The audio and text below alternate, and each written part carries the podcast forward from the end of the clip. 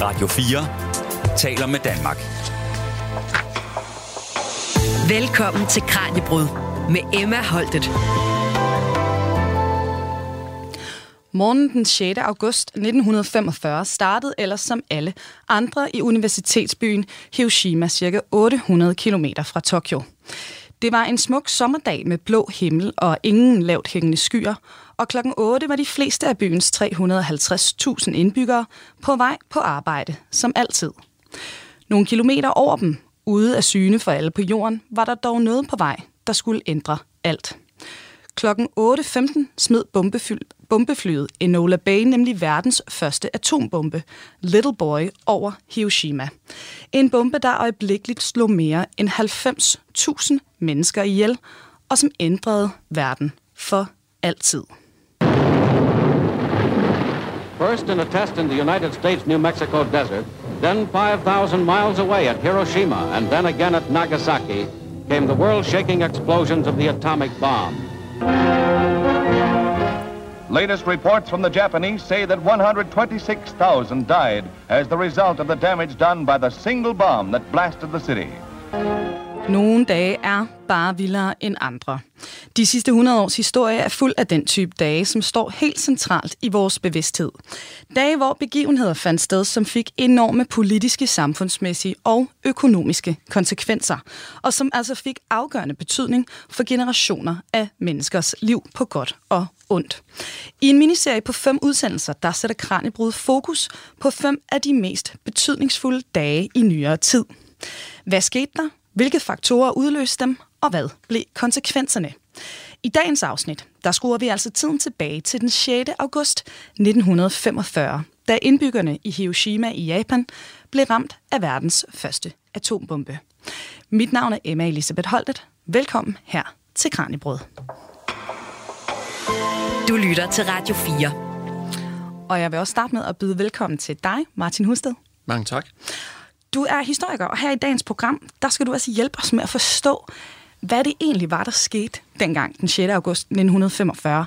Hvorfor det skete, og altså også, hvordan den her dag den var med til at forandre verden. Og måske skal vi øh, starte her og helt kort spørge, hvorfor er den her begivenhed, atombomben over Hiroshima, et af de absolut afgørende øjeblikke i det 20. århundrede? Ja, altså, jeg vil jo sige, det er sådan en symbol på et point of no return. Mm. Altså, hvor vi simpelthen ikke kan komme tilbage, og man må jo sige, menneskets evne til at betvinge naturen, og på godt og ondt, mest på ondt, må man sige, det bliver jo sådan understreget. Men også samtidig den moderne stats kræfter og videnskabens evne til, i det man kan kalde big science, altså i samarbejde mellem stat og, og videnskab, til at producere et eller andet sted det umulige. Eller i hvert fald det, som mange vil have anset som næsten det utænkelige. Samtidig så må man jo så sige, at øhm, med den her paddehattesky og lysglimtet, der er det jo også alt andet lige den totale kris, sådan endelige og brutale ansigt, vi ser ind i. Mm. Og lad os nu skrue tiden tilbage til selve dagen, for lige at forstå det her lidt bedre. Og det er altså som sagt den 6. august 1945. Fordi jeg indledte jo med at give min egen sådan meget overordnet beskrivelse af, hvordan den her dag den startede. Og lige om lidt, der vil jeg gerne bede dig, Martin, om også at tage os med op i sådan helikopterperspektivet og give os de historiske fakta. Men inden da, der synes jeg, at vi skal høre, hvordan den 6. august den så ud, hvis man var borger i byen Hiroshima i 45, og øh, man overlevede den her bombe. Her kommer altså en øjenvidende beretning fra Sunao Tsuboi, der var studerende ved Hiroshima Technical Institute. Efter at have spist morgenmad var jeg på vej til universitetet, hvor jeg var studerende. Hiroshima Technical Institute i Machi. Jeg befandt mig i Fujimicho-distriktet, omkring halvanden kilometer fra bombens hypocenter. Jeg hørte en stor, susende lyd over mig og til venstre. Jeg troede, det var en bombe, og jeg dækkede mit ansigt med mine hænder.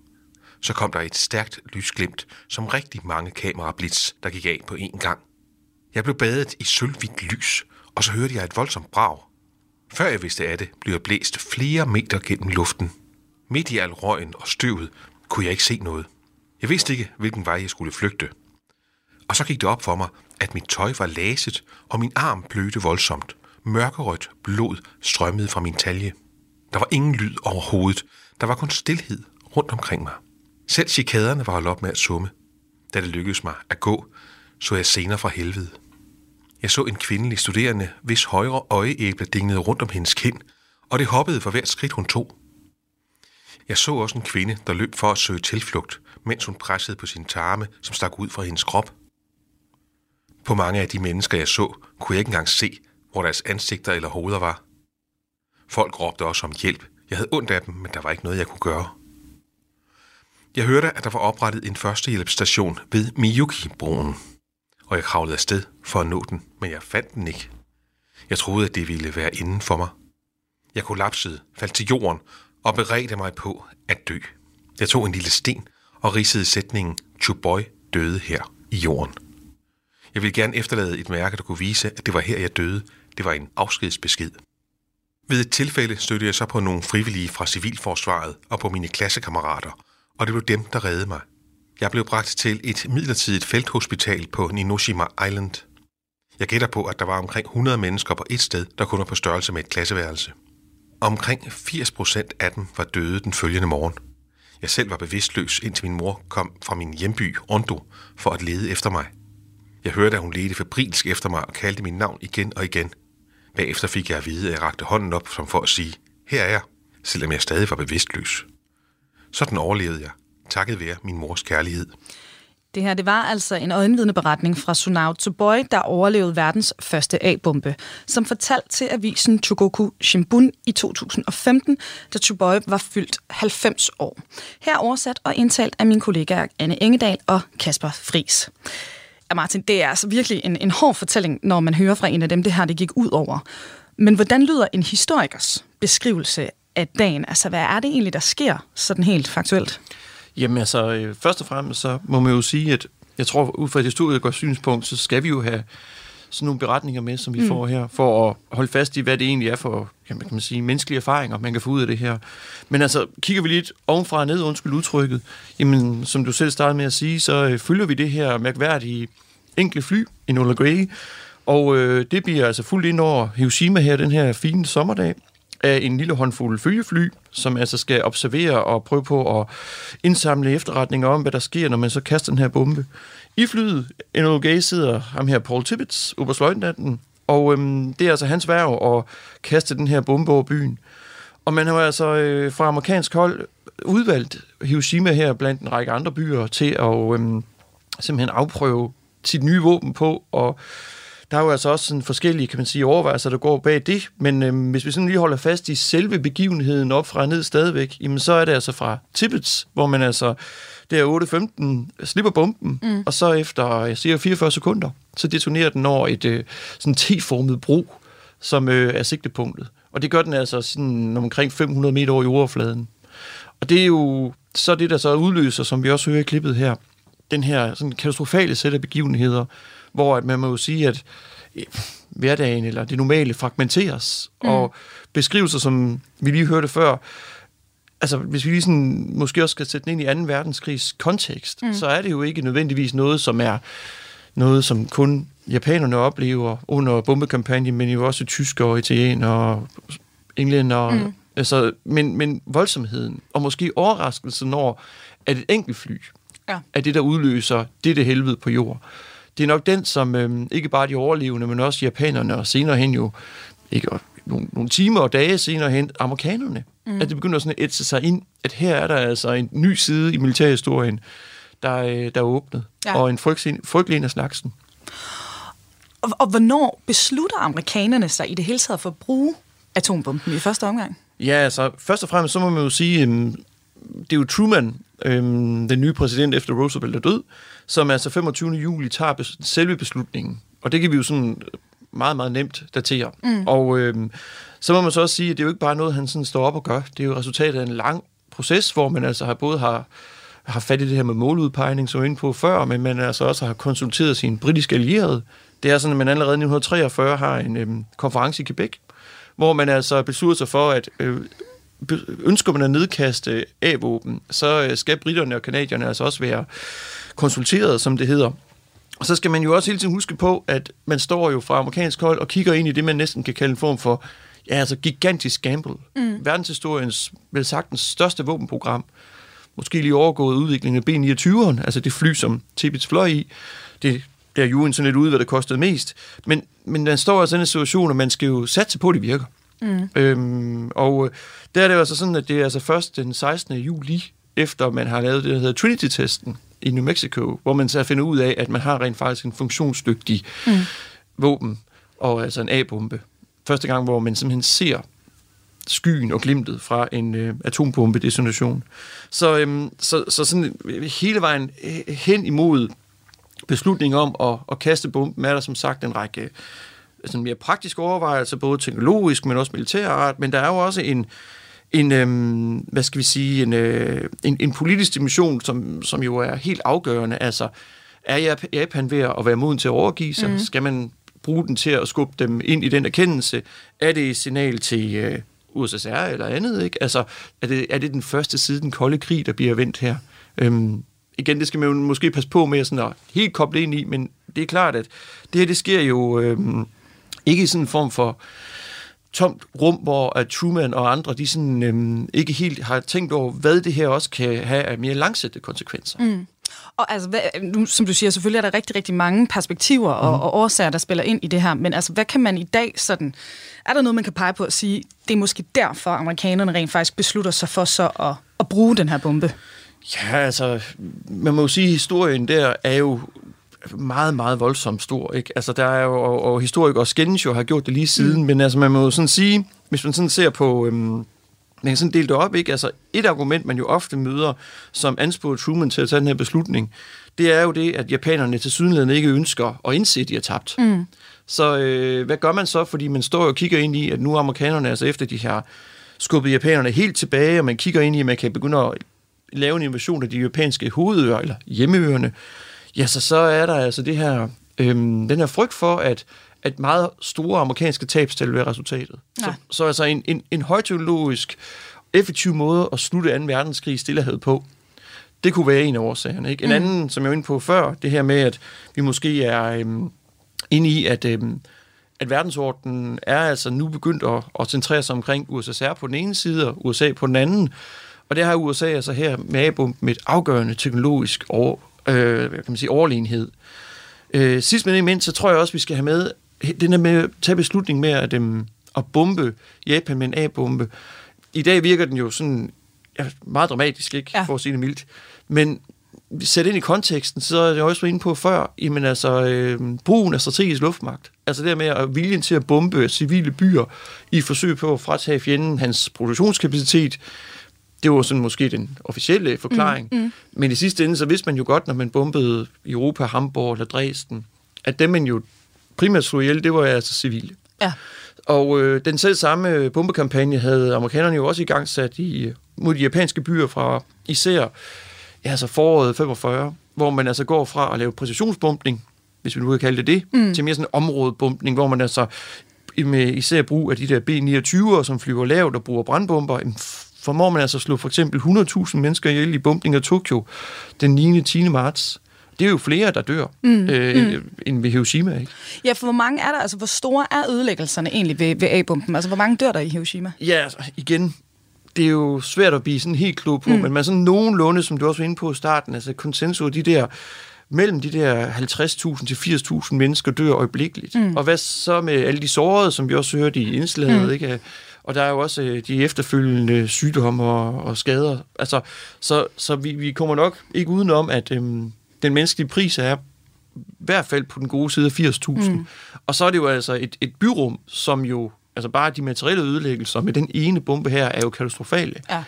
Øhm, man kan jo så sige, at den her, den her øhm, bombe, som man altså får smidt, ikke? Altså, den har den her Little Boy, har den her springkraft på de her 13-16 kilotons. Mm. Og øh, hvis vi bare lige sådan perspektiverer det, så Fat Man, som man smider Nagasaki et par dage efter, den 9. august, den har 21 kilotons. Så og der, der er vi jo altså oppe, vist nok igen i Nagasaki, på de der omkring 80.000 døde. Ja. Øhm, igen, vi skal passe meget på med at sige et præcist tal, hvis du mm. spørger mig, fordi Japan er jo på det her tidspunkt, som mange andre krigsførende nationer jo oplever, fuld af flygtninge og interne fordrevne fra de her andre bombede byer, og Hiroshima er jo altså, før bomben rammer, en af de der byer, som er sådan relativt uskat. Mm. Så egentlig ikke heller altså det at have så stort et tabstal, fordi vi er på et tidspunkt i verdenshistorien, hvor vi er relativt hærdet, også mm. i forhold til civile øh, tab, ikke?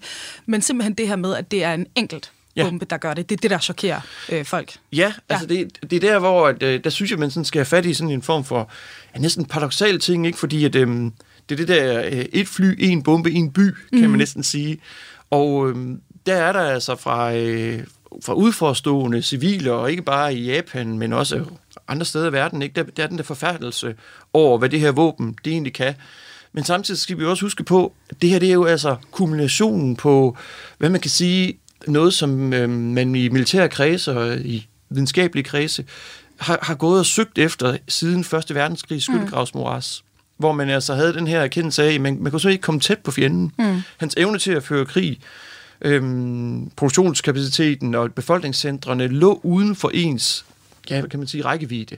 Man kunne føre blokade mod fjenden og prøve på at sulte dem ud eller begrænse adgangen til ressourcerne. Mm. Men hvis man ville ramme fjenden, var man altså under Første Verdenskrig nødt til at gøre det i, i selve frontlinjen, altså i de der store katakysmiske slag. Ja.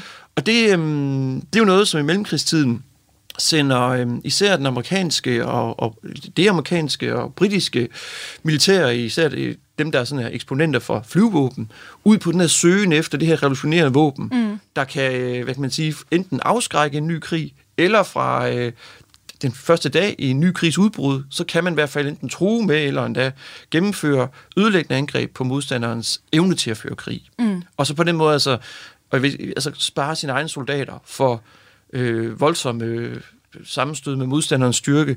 Og lægge mærke til, hvis vi kobler det til amerikanernes motivationer før A-bomben, der, der er det er aldrig rigtig blevet identificeret, men der er jo rigtig meget i litteraturen, hvor man har det der med, at det vil, det vil i hvert fald koste en halv million døde, sårede, savnede amerikanske soldater at invadere de japanske hovedøer. Ja.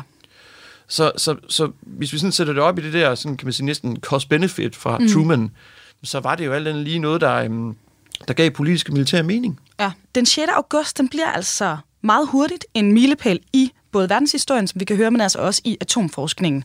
Men bare fem år tidligere var der nok ingen, der kunne forestille sig, at sådan en dag, den ville komme. Så hvordan var det egentlig, vi bevægede os derhen, både videnskabeligt og også politisk? Hvorfor kommer USA i krig i det hele taget med Japan, og øh, hvordan bliver atombomben skabt? Det dykker vi ned i nu. Du lytter til Radio 4. Du lytter til Kranjebrud, hvor vi i dag er i gang med anden udsendelse i vores miniserie om dage, der ændrede verden. Vi er altså rejst tilbage i tiden til den 6. august 1945 sammen med historiker Martin Husted for at forstå, hvordan atombomben over Hiroshima altså er en af de begivenheder, der i den grad kommer til at tegne det 20. århundrede. Og øh, Martin, vi skal altså lige lidt længere tilbage i tiden endnu for at forstå, hvordan vi overhovedet kom hertil. Her kommer der lige et øh, lille klip med Roosevelt, der taler om angrebet på Pearl Harbor. Yesterday, December 7th, 1941, a date which will live in infamy. The United States of America was suddenly and deliberately attacked by naval and air forces of the Empire of Japan. As Commander-in-Chief of the Army and Navy, I have directed that all measures be taken for our defense, but always will our whole nation remember the character of the onslaught against us.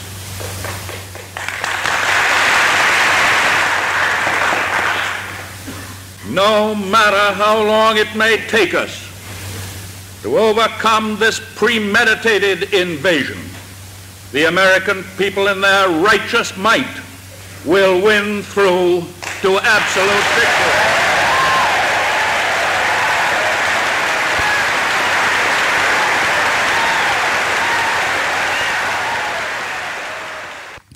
Ja, det klip, vi lige har hørt, det er altså fra den meget berømte tale, som den amerikanske præsident Franklin D. Roosevelt han holdt den 8. december 1941, altså dagen efter Japans overraskelsesangreb på Pearl Harbor. Og lad os lige uh, tale om, om det her angreb. Altså, hvorfor beslutter japanerne sig for at angribe USA, der jo altså indtil nu ikke har været en del af krigen? Ja, øhm, igen så står vi jo i en proces, hvor man må sige, at buden er mange, og enheden ikke nødvendigvis alt for stor. Men altså, vi kan i hvert fald blive sikre på, eller være nogenlunde sikre på, at japanerne anspores jo i hvert fald sådan, kan man sige, umiddelbart af, at man har det her sammenbrud mellem de japanske og amerikanske forhandlinger. Mm. Japanerne ønsker, at der skal være en interessesfære, som øhm, man skal fra amerikansk hold anerkende og respektere, og japanerne har den her idé om, at man kan udvide og udbygge deres øh, såkaldte storøstasiatiske velstandsfære. Og det er, øhm, kan man sige, sådan en slet skjult japansk forsøg på altså at blive den ledende imperiemagt i området. Og japanerne har jo også, også med interesse bemærket sig, at det er måske en anden, lidt mere sådan bagvedliggende årsag, at de gamle europæiske koloniherrer er mildest talt noget svækket. Øh, Holland og Belgien øh, og Frankrig er jo altså i sommeren 1940 blevet ryddet over inde af Hitler. Mm. Og øhm, der er altså også en situation nu, hvor at øhm, Tyskland angriber jo også Sovjetunionen 22. juni 41, og på det her tidspunkt, der i december 1941, står tyske styrker altså relativt tæt på Moskva. Så nogen vil sådan påpege, at satsningen fra Japan er, at man er igennem et øhm, overraskelsesangreb på USA, kan øh, gennemføre en kort krig, hvor man altså kan dels fratage amerikanerne evnen til at intervenere i japanernes forsøg på at, sådan at sætte sig på de her besiddelser af Sydøstasien, eller undskyld, i, i, i Asien. Mm.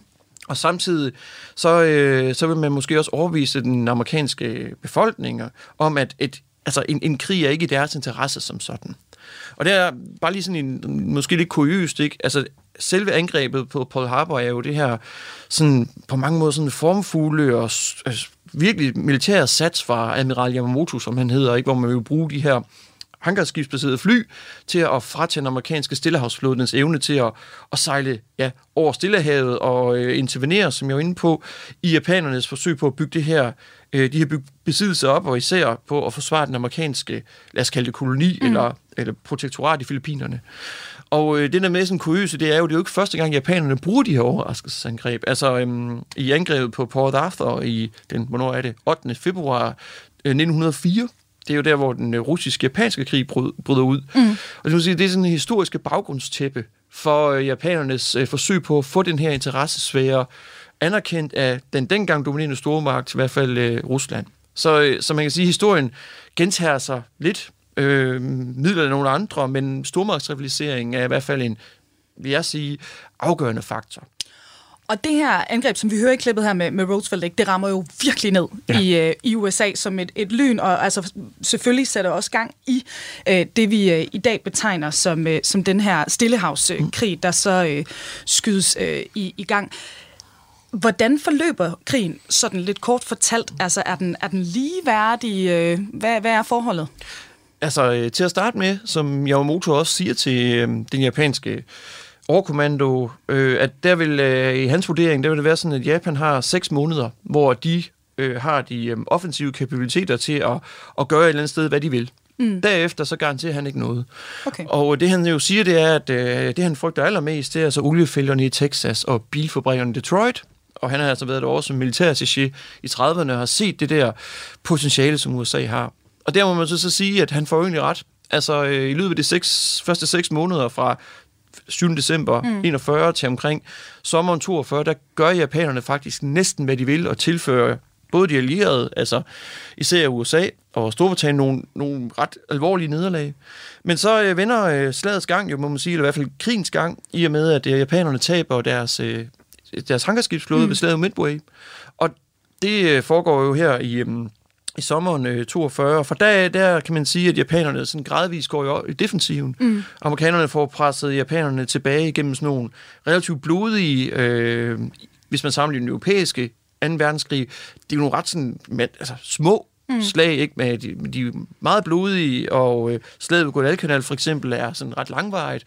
Og så begynder den der øh, kampagne, som øh, er jo det der med, at øh, enten så Admiral Nimitz står for en af del af den amerikanske fremrykning, og General MacArthur for en anden, og det kulminerer så altså i løbet af 1944 med indtagelsen, eller befrielsen hedder det, af Filippinerne, mm. og samtidig med også de her øh, meget blodige øh, slag, hvor man altså sådan gradvist får indtaget nogle af de her japansk holdte atoller og småøer. Iwo Jima er måske mest kendt, ikke? Mm. Hvor man altså kommer tættere og tættere på, på den japanske hovedøs position. Så, fordi, altså, det, det lyder jo som om, det er jo rimelig klart så i virkeligheden, at det her det er en krig, der altså, bliver tabt, fra, altså, hvis, man, hvis man ser med, med japansk perspektiv, ikke? Jo, man må jo så sige altså fra... Øhm, altså, jeg, jeg tror også, man skal huske på, at den japanske krigsførsel under 2. verdenskrig er jo på mange måder sådan et, også et, et resultat af en, en sådan evig konflikt internt imellem den japanske her, der ønsker, at man skal fastholde sit fokus på Kina, og man mm. rent faktisk skal gøre noget mere for måske også at udvide der, hvor man har meget store styrker involveret. Og så den japanske flåde, som jo har det her mere sådan øhm, udadrettet perspektiv i Stillehavet, men altså japanernes sats er helt klart det her med, at man, man ønsker altså at øh, føre en kort krig, mm. og man ønsker altså også og håber på, at man kan øh, udnytte det her øh, window of, of opportunity, kan mm. man næsten sige, der er her i, i 4042 eller 4041, hvor at før at at især USA har gennemgået en oprustning. Mm. Og samtidig skal man jo også huske på, at japanerne kunne jo også satse og håbe på, at den amerikanske ja, industrielle styrke ikke ville have været så øh, voldsomt mobiliseret, og noget af det måske også ville være gået til øh, hvad kan man sige, den europæiske front. Det mm. gør det jo også, skal vi lige huske på. Jeg tror, mange i Japan er overrasket over, hvor stor industriel kapacitet USA mm. egentlig har. Men når de her realiteter så, når vi bevæger os øh, tættere på, på 45, når de her realiteter så begynder at gå op for, for japanerne, ja. lidt groft sagt, hvorfor anerkender de så ikke, at de har, har tabt? Altså, hvorfor skal der en atombombe mm. til for at slutte den her krig? Ja, øhm, der, altså, nogen påpeger jo dels det her med, at den øh, japanske krigsførsel øh, satser altså på, at man kan på en eller anden måde få nogle indrømmelser tvunget fra især amerikanerne og britterne. Mm. Og øh, nu har man jo så indtaget ja, der i løbet af erobringsperioden fra 41-42 et relativt, må man sige, stort område. Og der er det jo fra japansk hold en øh, forhåbning, man kan forhandle sig til et eller andet, der kan sikre en adgang til nogle ressourcer og den der føromtalte interessesfære. Noget, der jo sådan, kan man sige, afsporer den her for, forventning fra japanerne om, at man kan, man kan sætte sig ned omkring et bord, og så kan man gå derfra med et eller andet. Mm. Det er jo det, at øh, President Roosevelt under Casablanca-konferencen i 43 får simpelthen sagt, at betingelsesløs overgivelse, det er simpelthen kravet. Og der, der, der vil man jo sige, både fra japanernes, men også fra tyskernes perspektiv, om end der er store forskelle, så ligger der jo sådan en udfordring. Fordi i det, der ligger der jo altså også en, øhm, en klar øh, trussel om, og det skulle vise sig at være mere end det, det var faktisk noget, man, man gennemførte, altså man vil udskifte de politiske systemer. Man vil mm. jo mhm. simpelthen sætte sig på øh, hele den måde, øh, samfundet var struktureret på og øh, for, for simpelthen at, at, at få det onde ud, som man fra allieret hold jo altså havde, havde set var i dels Tyskland, men altså mm. også i Japan. Og det, og det tvinger altså, kan man sige, mange sådan mere moderate japanere, som måske havde, havde en stemme over på det hold, hvor at vi altså har den mere sådan kompromilløse krigsførsel. Mm. Og der er der altså, øh, i den lejr, den mere sådan kompromilløse, der er der noget forventning om, som man jo også ser i den øh, tyske krigsførsel, øh, at på et eller andet tidspunkt, så knækker demokratierne deres enighed knækker, altså imellem Storbritannien og USA. Men en anden ting, det er også, at de kan ikke tåle tab på samme måde, som for eksempel japanerne kan. Mm. Og det er jo altså japanernes, sådan, kan man sige, den bærende søjle i deres defensive strategi, det er at sælge sig så dyrt som muligt. Og det er jo altså også noget, som amerikanerne løbende i Stillehavskrigen fra især 42 og 43 begynder at opleve, når de skal ind og tage sådan en lille ja, så er 12 på et par fodboldbaner. De skal betale med jamen, mere end 15-2.000 døde sårede savnet i et blodet slag, hvor der er jo næsten ingen af de japanske forsvar, der overlever. Mm. Og det er jo den der, øh, kan man sige, øh, offervilje, som de japanske soldater har, dem bliver jo også understreget med kemikazevæsenet mm. og og hele civilbefolkningens mobilisering og evne til at udholde de her afsavn, som amerikanerne i stadig større grad altså får påtvinget i Japan. Altså en anden del af historien jo også det, man, det lykkedes jo på den amerikanske flåde at føre en ubådskrig, der altså, altså mere eller mindre afsondrer de japanske mm. hovedøer for deres imperium i løbet af 44-45. Du lytter til Radio 4. Du lytter til Kranjebrud, der i dag er rejst tilbage i tiden til den 6. august 1945, dagen hvor USA altså smed verdens første atombombe over storbyen Hiroshima i Japan. Jeg har besøg af historiker Martin Husted, som er ved at gøre os klogere på, hvorfor den her begivenhed den overhovedet fandt sted, og hvordan den altså forandrede verden for altid. Og øh, Martin, vi skal se lidt på, hvordan den her atombombe den overhovedet bliver til. Og det klip, vi skal høre her, det er fra et øh, interview med atomforskeren J. Robert Oppenheimer, der altså var hovedmanden på det her enorme forskningsprojekt, Manhattan-projektet, mm-hmm. der altså skabte den første af bomberne. Han beskriver den øh, meget overvældende oplevelse, det var at se den første prøvesprængning. We knew the world would not be the same. Few people laughed. Few people cried. Most people were silent. The line from the Hindu scripture, the Bhagavad Gita. Vishnu is trying to persuade the prince that he should do his duty. And to impress him takes on his multi-armed form and says, Now I am become death, the destroyer of worlds. I suppose we all thought that one way or another. Ja, Death the Destroyer of Worlds, det her det var altså det ikoniske eksempel på, hvad Oppenheimer selv udtaler om skabelsen af bomben. Martin, det her med, at USA de beslutter sig øh, for at, øh, at bygge den her øh, atombombe, der har vi jo været inde på altså overvejelserne bag det, men øh, er man ellers i gang andre steder med, med lignende projekter, eller er det her bare et amerikansk initiativ? Ja, altså, øhm, hele motivationen for Manhattan-projektet er jo altså den her frygt for, at man øh, især blandt de fascistiske stater, og især Tyskland, har i gang med et øh, atombombeprojekt, som mm. jo altså i sidste ende kan udmunde i, at de får det her revolutionære våben. Så øhm, den her række, øh, kan man sige, begivenheder, der er i løbet af 1940 og 1942, udmunder i det her gigantiske, som du er inde på, forskningsprojekt. Det her eksempel på Big Science, hvis mm. vi kan sige det sådan. Det er jo altså et, øhm, simpelthen et, øh, et forsøg på at modsvare den frygt, man har, og måske også øh, de indikationer, man har på, at Tyskland er i gang med det selv samme. Mm. Og det skal jo altså vise sig, da man så kommer ind i det ødelagte og besejrede Tyskland, at man altså får øh, blik for, at ja, de var der i gang med noget, men øh, de var slet ikke i gang med et projekt på den skala, som Manhattan-projektet.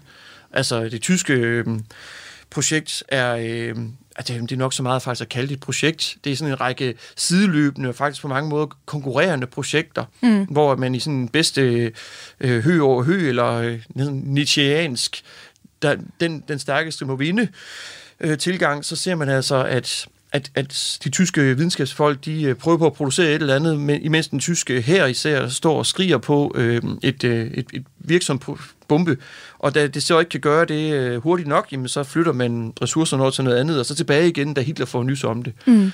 Så altså, de der, kan man sige, krav, som ligger dybt inde i, øh, hvad der skal være til stede, før at man kan få sådan et, et industrielt projekt på banen her. Ikke? Det skal jo være, at der skal være en gruppe videnskabsfolk, som jo altså har noget viden. Det havde tyskerne, kan man mm. sige. Mange af dem var fra tysk side jo altså heldigvis for os øh, rejst ud fordi man altså ikke skulle se sig selv i Hitlers projekt. Samtidig så skal der altså også være et, et betingelsesløst øh, regeringsstøtte til det, det er altså noget, der mangler i det tyske tilfælde. Mm. Og øh, sidst men ikke mindst, så er der altså øhm, adgang til øh, ubegrænsede ressourcer, både øh, mandskab, men altså også industrielle ressourcer, og så at man altså også har adgang til en forskningsmasse. Altså undskyld udtrykket, men det er jo, det er jo 100, hvis ikke tusindvis af forskere, der skal mobiliseres mm. under det der. Så, øhm, så de allierede bekymrede sig, ja, og øh, med rette kan man også sige, at man var nødt til at tage det seriøst. Men det skulle jo vise sig, at det tyske projekt altså ikke var på et stadie, hvor man var nær til at bygge en, en bombe. Mm. Bare, lige, bare lige mens vi lige har den mm. fokus på den tyske, ikke? Altså, men, men man skal måske lige også have med, at tyskerne havde alligevel, altså de havde udviklet V2, den her første eksempel på en, øh, et missil, ikke? hvor man simpelthen kunne, øhm, eller raket undskyld, hvor man altså, havde man fået en bombe, sat den sammen med missilet, så mm. havde man altså haft et, et våben, der øhm, igen meget kontrafaktisk kunne have skabt voldsomme forandringer i, hvordan verdenskrigen var faldet ud. Men altså, havde de selv kunne lave nok af dem? Det er jo det næste spørgsmål. Mm. Og, og hvad ved verden, eller måske især tyskerne mm. og japanerne, hvad ved, hvad ved USA's fjender, kan man sige, om den her bombe? Altså, ved de, at den, den findes, inden øh, man har den her prøvespringning? Altså, de har... Øh, altså, alle de krigsførende stormagter har jo på en eller anden måde øh, en indikation af, hvor at, at der, der foregår noget her, som godt kan ende, ende ud i den her revolutionære våben. Øh, samtidig så er der jo altså også, øh, skal vi sige, både fra tysk og øh, japansk hold, de har deres egen program, og øh, japanerne har faktisk også et, det er bare hvis tyskerne var på et dårligt stadie mm. i forhold til Manhattan, så er japanerne på et endnu lavere. Men man har altså en viden om, at man godt kan gøre det her. Mm. Og øh, vil også sagtens, øh, det tror jeg godt, man kan sige, en vis forventning om, hvis der er nogen, der kan, så er det USA. Og, og lad os se lidt på, på reaktionerne, hvad det så sker, når man rent faktisk ikke bare den her prøvesprængning, men altså også øh, rent faktisk bruger bomben mm-hmm. militært.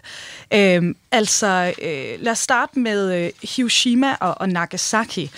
Hvad er de umiddelbare reaktioner på, på måden 2. verdenskrig jo sådan set bliver, bliver afsluttet på ved hjælp af de her to bomber?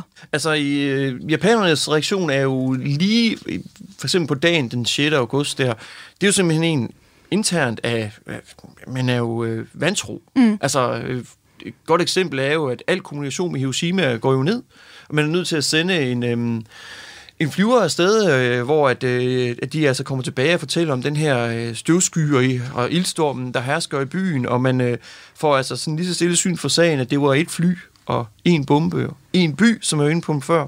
Og det er jo altså noget, hvor japanerne får den der indblik ind i, at man fra amerikansk hold har altså adgang til noget, som, som, øh, som japanerne især ikke har, men som ingen andre har. Mm. Og Nagasaki, det er jo så, kan man sige, tragediens fuldendelse, ikke? Mm. Som jo altså får den japanske kejser til at øh, ja, gå på radioen for første gang, og hvor han jo altså så kommer med i dag, som man næsten sige, en tragisk komisk udtalelse, ikke? hvor han jo så siger, på trods af alles bedste, så har krigssituationen ikke nødvendigvis udviklet sig til Japans fordel. Mm. Det må jeg jo sige er århundredes underdrivelse. Ja. Øhm, samtidig så siger han også, øhm, en videre har fjenden benyttet begyndt at anvende en ny og ondskabsfuld bombe, hvis ødelæggelseskraft er uoverskuelig og forårsager tabet af mange uskyldige liv. Så så han, øh, må man jo sige, efter en betænkelsesperiode øh, imellem den første bombe 6. august og den næste bombe 9. august, og selvfølgelig også lige det faktum, at Sovjetunionen havde klædet mm. krig mod Japan og invaderet japanske besiddelser af Manchuriet, Ja, så så er Japan altså en situation, hvor man ikke kan gøre andet end at begynde at gøre det utænkelige, nemlig overgive sig.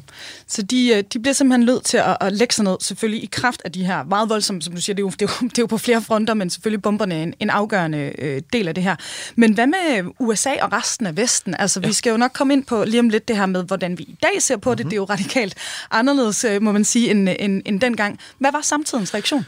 Altså, hvis vi nu tager øhm, øh, Churchill for eksempel, den britiske premierminister, Øh, eller på det her tidspunkt her, der er han jo faktisk ikke det mere. Øh, eller jeg forstår i hvert fald lige til at blive af, afløst af hans øh, kollega for Labour.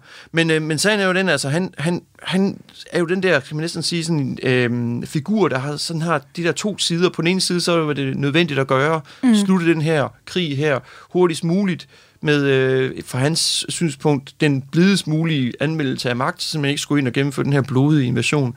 Samtidig så ved han jo også godt, det her det er jo fortællelsen af den her ja, altså den her angreb imod civilbefolkningen, og måske med det sådan, i hvert fald mest spektakulære syn med paddehatteskyen. Mm. Så altså, øh, Churchill sætter måske godt ord på øh, det, som, som mange går og, og tænker i hvert fald med Hiroshima, at det var nødvendigt, men det var samtidig også en frygtelig side, der bliver vendt, og så avisforsider i USA og i Storbritannien viser jo også det der med, at, at, at man har brugt det der våben, og for, især amerikanske aviser kobler jo til Pearl Harbor, som vi var inde på tidligere, mm. og prøver på at sådan retfærdiggøre brugen af våbnet over for det. Og det, det interessante er jo så, at der sker sådan en form for lad os kalde, nuance, lad os kalde nuancering. Mm. Øh, Nagasaki-bomben, øh, den, den bliver mere sådan, kan man sige, den, den, den unødvendige bombe.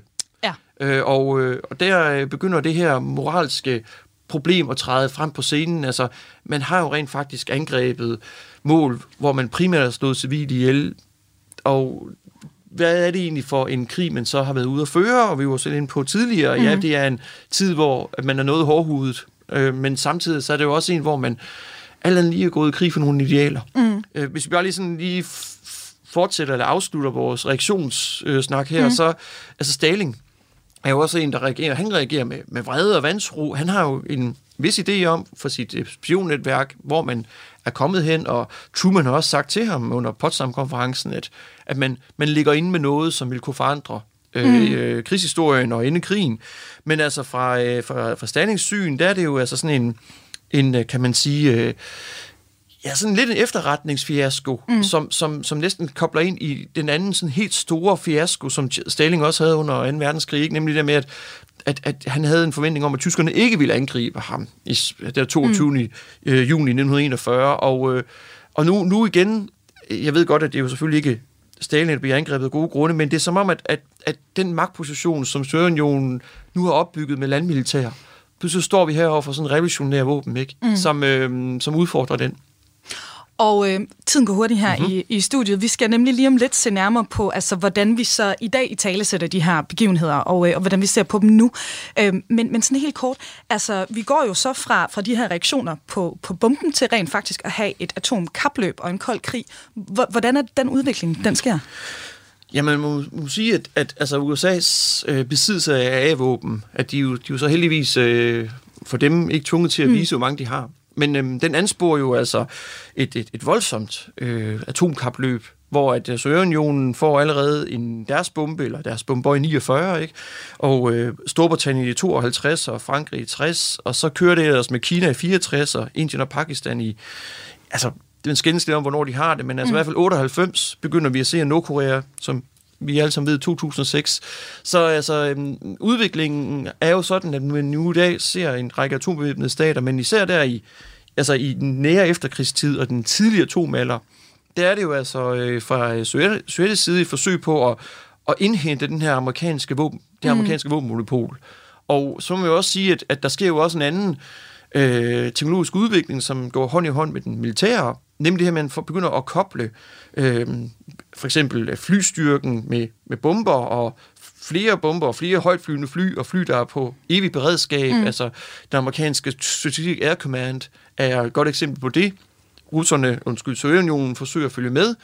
Samtidig så sker der altså også det, man i løbet af 50'erne og 60'erne får øh, missiler, mm. der kan altså gå fra ikke bare at skyde nogle 100 km til, som det tyske, som inde på tidligere, til altså at blive interkontinentale. Og så sker der jo altså, øh, kan man sige, sådan det, det endelige udvikling, hvor man altså får skabt den der sådan nuklear, ja, undskyld udtryk, træenighed, hvor man altså har den luftbaserede, landbaserede og søbaserede. Mm. Og det er jo altså et, som man altså står og kigger ind i, øhm, mere eller mindre i, under Kuba-krisen 1962. Du lytter til Radio 4. Sprængningen af atombomben over Hiroshima, den havde altså, øh, som vi hører, voldsomme konsekvenser verden over allerede, umiddelbart efter den bliver smidt den 6. august 1945, både for 2. verdenskrigs afslutning, men altså også her, øh, som vi snakker om, for den kolde krig og øh, op igennem det 20. århundrede. Men øh, hvad med i dag, Martin? Altså, når du står her og kigger tilbage på de her begivenheder, hvad tænker du som historiker om Hiroshima og Nagasaki lige her nu? Jamen altså, øhm, for et år siden, før at Putin angreb Ukraine, så vil jeg jo sådan sige, at der var det jo noget, vi forbinder med den kolde krig mm. og afslutningen på 2. verdenskrig.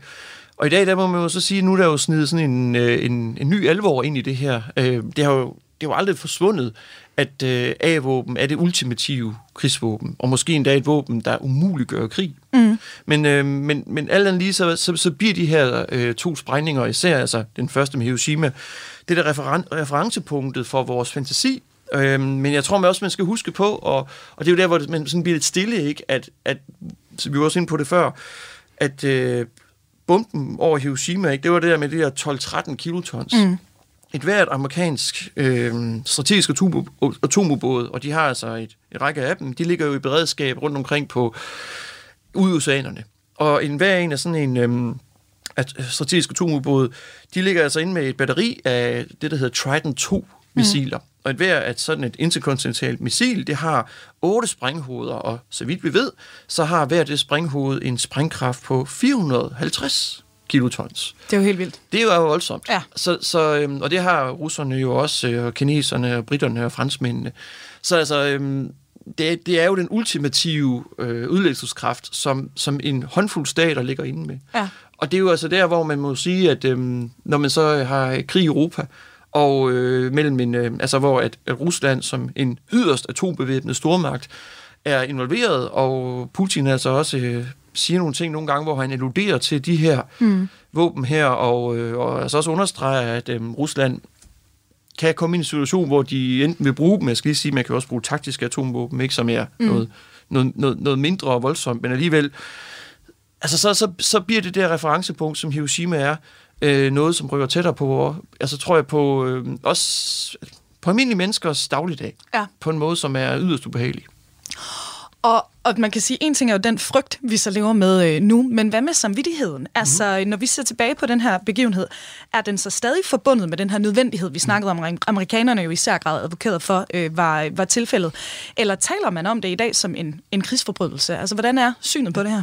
Altså der, er- man må sige, der er juryen i den grad ude, og det er jo en af de der sådan næsten klassiske øh, di- diskussioner, hvor at øh, filosofien og historien, og for den sags skyld også statskundskaben griber ind, ikke? Mm. Altså, øh, historiografien, altså studiet af, hvordan historikere har behandlet det her, er jo også rig på, at der er forskellige brud, ikke? Altså i den nære efterkrigstid var det måske nødvendigheden, der, der øh, overskyggede hele den her idé om, at, at det var altså forsvarsløse civile, og så øh, senere hen i løbet af 60'erne, 70'erne, også i kraft af Vietnamkrigen, mm. så kommer der altså en drejning, hvor at, at hele ideen om, at man simpelthen har, har, har angrebet civile mål, øh, både altså i Tyskland med Dresden, som ofte som brugt eksempel, mm. men altså også i Hiroshima her, at det er simpelthen krigsforbrydelse, og den er, øh, altså den er, den, den er umulig at retfærdiggøre. Ja. Og øh, der må man jo altså sige, at alt andet lige, så, så, så er det jo altså sådan, i hvert fald i, i, i rigtig mange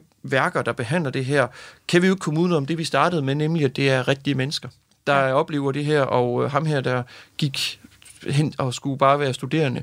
Ja, i sidste ende, så bliver han jo vivlet ind i en verdenskrig på... Øhm, på, på, på et par sp- splitsekund, mm. som er jo livsforandrende. Og der havde og har statsledere jo vel et ansvar, og også selvom de er ude på måske at slutte det her onde, som 2. verdenskrig var. Mm. Og det kobler jo så i sidste ende til den der diskussion, var Japan ved at overgive sig? Altså, kunne man have brugt noget mere tid? Mm. Der er også nogen, der siger, skulle man have demonstreret den her atombombe med en, lad os sige, prøve, øh, altså en prøvesprængning et eller andet sted, hvor man for eksempel havde bedt japanske embedsfolk om at se Ja. øh, våbnet. Ja. Men det er jo igen et sats, for hvad nu, de har sagt, og hvad så? Mm. Så øh, havde man jo så stået der og sagt, jamen, så er vi jo så nødt til at bruge det. Men så havde de måske haft en chance for at, at spørge sig selv. Og som du sagde tidligere, måske især i dag, lige præcis den anden bombe over Nagasaki står så især, ja. altså virkelig som et eksempel på, det var måske Ja. unødvendigt, ikke? Altså, Jo, ja. og det er jo også den, altså hvis vi lige griber tilbage, som, øh, hvor Oppenheimer selv, mm. øh, han har et møde med Truman, jeg tror det er omkring, er det 19. august 45, hvor han jo så øh, ender i et skænderi, mm. så, så i hvert fald mange øh, beretninger, der peger på, hvor at, øh, han understreger, at det der med Hiroshima var en ting, men Nagasaki en helt anden, og hvor at, at de simpelthen skilles i vrede, og Truman ikke ønsker at, at øh, høre på Oppenheimer mere, og noget, som jo også kommer til sådan at måske have en, en påvirkning på, hvordan man, øhm, altså Oppenheimers senere mm. liv og hans behandling af den i den amerikanske offentlighed. Så altså øh, spøgelset om, om det var et, øh, altså et, et, et udtryk for en retfærdig krig, mm. som jo på mange måder 2. verdenskrig, i hvert fald en amerikansk selvforståelse jo er. Mm. Øh, der, der, der, der ligger øh, A-bomberne jo altså som det der, sådan det der blivende, lidt betændte sår. Ja, og øh, hvis vi skal slutte af med en lektie fra bumpningen af Hiroshima, hvad, hvad er det så, vi skal tage med os?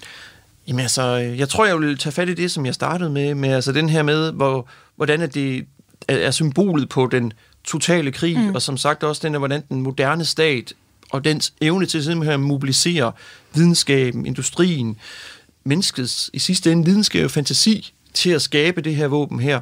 Og det på en måde, så er det jo også et udtryk for håb, fordi mm. vi jo, øh, hvis vi kan rette det i andre retninger, så, øhm, så er der, øh, kan man sige, store horisonter foran os, men samtidig så er det her jo også et udtryk for, kan man sige, en vis form for pessimisme, at vi øh, jo ofte bruger vores kræfter og lidenskaber på at skabe noget, som øh, altså sidste ende er lavet til at, at gøre ondt mod andre. Og det er jo, øh, det er jo noget, som måske også øh, sådan understreger, at der er et ansvar, mm. som øh, statsfolk øh, og som vi som borgere altså også skal være os bevidst, og historien viser altså det ansvar. Det er jo ikke bare A-bomben, men 2. verdenskrig er jo fuld af perioder, hvor mennesker kunne have gjort det ene og gjort det andet. Og det er jo måske det aller sidste, at, at det her det er ikke en tragedie.